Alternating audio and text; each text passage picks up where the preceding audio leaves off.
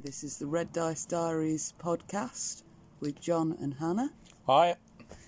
And today I'm hijacking the episode, taking John out into the garden to sit by a campfire. That'll be the crackling you can hear in the background, probably. And I'm going to be trying to get him to help me out with an idea that isn't entirely fully formed, but I thought discussing the idea would be a good thing for the start of the episode. That's right. This might be a first for an RPG podcast. I don't know. I'm sure someone's probably done it before, but we're literally going to try and construct a random table while we're doing this episode. And hopefully, if we get something good at the end of it, we'll post the finished table in a blog post so you can have a look at it, see what you think.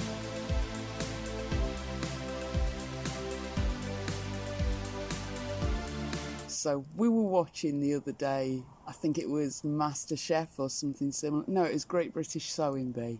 That's right. Yeah, it was uh, it? And we watch a lot of those sorts of shows, although usually they're about cooking. Because I love cooking programs. It occurred to me how, like, at the start of each episode, they'll do a rundown of the contestants and give you, like, a one or two sentence thing that sums up a bit about that person and their background and Normally on MasterChef, it involves some sort of relative who's like going to be proud of them or is going through some hard time. Bit of a sort of personal interest, sort of like public sympathy sort of dealio. Uh, Indeed. And it struck me that it would be quite useful for me in my Star Trek game to have a chart that gave me little bits of background like that for red shirts. And that it'd probably be similarly useful in Band of Blades, where you've got loads and loads of the rookies and the soldiers that you need to keep track of as a way to flesh those out. All right, well, hold on a second. Just in case there's anyone who has been like living in like the, the Mariana Trench for like the last like 20 years or whatever, what's a red shirt? Oh, red shirts are the minor characters in Star Trek which normally get killed off. In the RPG that I'm running, they are any NPC who isn't a player character or important to the story, and therefore they're like one hit point characters. But it is nice to just flesh them out that little So like bit. extras, effectively. yeah, extras. That that's a really good term for it actually for across all games. Um, Oh, not just a pretty face, you see. but yeah, it, it struck me that it'd be quite a useful chart to have. yeah, yeah. So, from what I understand, because we've been we've chatted about this a little bit, we're going to be trying to put together this table as part of this episode. Then, as I've said, if we get something good, we'll we'll post it up afterwards. So, have you got any idea about what sort of uh, what sort of things we're going to have in this table? What sort of headings we're going to have on it? Well, I think the first one should be a descriptor. So things like uh, old, young, fat, thin. So, this is describing the characters as well as giving them a background. Yeah. Yeah, ju- so that we end up with two or three sentences at most. Preferably just one sentence out of this. Oh, It so like gives a you a Mad Lib. little way to. Fr- yeah, exactly. So other descriptive terms. Uh, let's see. So you've got old, young, fat, thin, tall, short, stocky, lithe. Are these just physical, or can there be a lot of Uh, again, yeah, others are good too. confident, nervous, brash, fearful slash cowardly, whichever term you prefer, prudent? I'm going to add pretty and ugly onto the uh, physical ones. Okay. Courageous. Yeah. Intelligent, cautious. Okay. So we could go on with descriptors all day. Yeah, of course, good. Yeah, yeah. So next one will be. Um, Well, I was going to say before we go on to the next one, it might if we if we were doing it as like a Mad Lib, um, like for instance, there's a game Numenera. Well, you design your character, and you design your character as I am a something something that something's. So you might be like I am a brave warrior who has magnetic powers. So maybe it might be an idea to think of how we want to phrase the results from the table in like a sentence okay, so the next word I was going to go with was from, as to where they come from, as in local, distant, Distant lands. traveller, city, country, obviously, country. I want to say shore, but I don't think shore's the word. coast, Coastline, yeah, island. spaceship.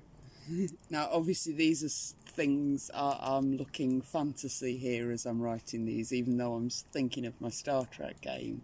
Okay, But again, these are things that you can uh, mess about with. uh, mountains. Yeah, You can put all, all your different types of terrain in there, like swamp, desert. yeah. And when I do this Star Trek wise, it'll be um, so, yeah, w- let's have a fantasy list and a sci fi list. Colonies, Space, Homeworld, um, ship, ship raised, uh, alien world, as in raised on a world that's not your species' homeworld. but um, what's it like? Belter, like if they're raising like an asteroid belt or something. Belter. Uh, um, mines, they're always an interesting place to come from. Well, Okay. they are if your name's Carrot. Okay, so what do we want to have for the final sort of column then, or the next column? Or the next column, who loves or hates. Maybe flip a coin there to decide which one. And, well, there's a million things you could put in there food, uh, drunkenness. Monsters slash aliens. monsters, aliens. You can obviously have a particular like fantasy or alien race that they particularly don't like. or do like. Space travel. Uh, let's go with travel, Yeah. um, magic or tech. Dodds McCoy hates the tech. Yeah. Doesn't trust them transporters. A couple of other things to go on there. Um, fighting, diplomacy. Violence. I suppose you've got fighting already though. Quiet missions. I can see some characters getting quite irked with that, especially red shirt types. They want to be in the action. Um, and then we get to like the uh, sort of more, I suppose, daft one, which was going to be because The only problem I can see with that but is that 'cause becomes a bit depends more on- difficult. 'cause it depends on what you've got there. Unless we keep it very generic. So like, uh, how about the cuss of an incident during childhood? Yeah, that that's the kind of thing I was thinking of. because that's how they were raised. Trauma from a previous mission. Okay, so what else could we have? Uh, um, because it reminds them of their lost love. yeah, Because that's always a good one for uh, sticking some extra, stick the dagger in when the NPC is dying there. Uh, something that happened to a friend or a family member. what else could we come up with? They were mistakenly accused of something.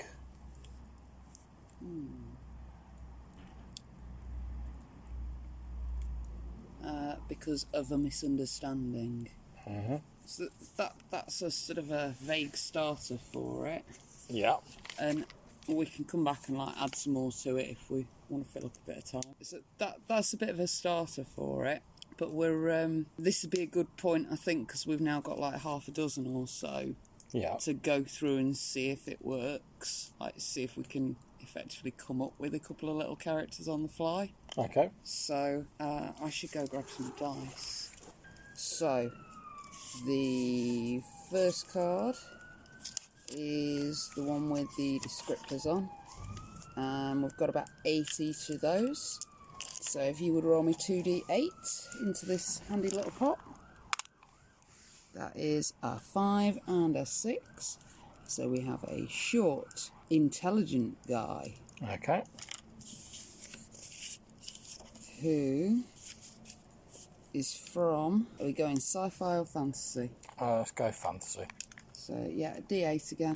It's a One. It's a one. He's local, two. So a short, Our intelligent fantasy guy who's setting. local to the area. Okay.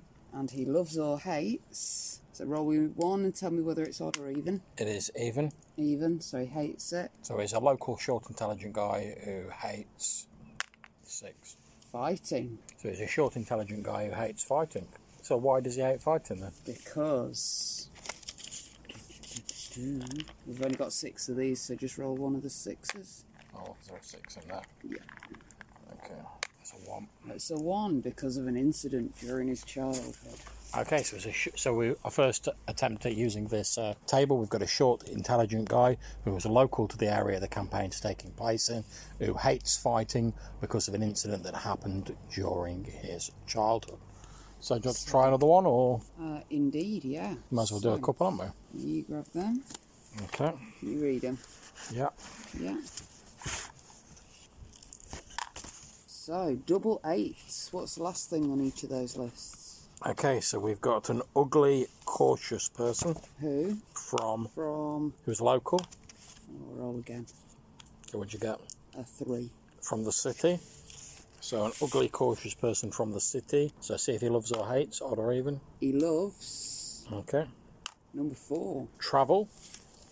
loves to travel So, an ugly, cautious person from the city who loves to travel because, because we're on a D6. number two That's how they were raised. So, an ugly, cautious person from the city who loves to travel because that's how they were raised. Maybe their parents travelled around a bit. maybe they've who got knows? merchant parents who did a lot of travelling. Yeah. So I think, I mean, as Hannah was saying, we could add a lot to this, but even with that basic sort of list that we've got on there, with a handful of D8s and a D6, we've still sort of generated two characters there, and there was plenty of sort of other options that could have been rolled. Yeah, so when you have these extras who are just like a not at all fleshed out character, you just say, oh, yeah, there's a drunk in the pub. You weren't thinking about it, but now one of the player characters want to talk to you or wants to talk to that NPC. I can roll a few dice and have a bit of a background. Yeah, so I think that's been reasonably successful, and hopefully that's given you a bit of an insight how we put together some of our random tables. We'll get this written up, and it'll either be included with the episode on the blog, or it'll be a separate blog post, depending on when we get time to do it. But either way, we hope you've got something out of the episode. Yeah, and if anybody's got stuff that they'd like to add to these charts, do send it to us and we'll add it onto it at some point, although whether it's on the first publishing is another matter. Indeed. So we hope you've enjoyed this episode. If you want to get in touch with us, you can leave a voicemail message on SpeakPipe. There'll be a link in the show description. Or you can send us an email to rddrpgpodcast at gmail.com. Until we see you next time, take care, stay safe, and happy gaming. Bye.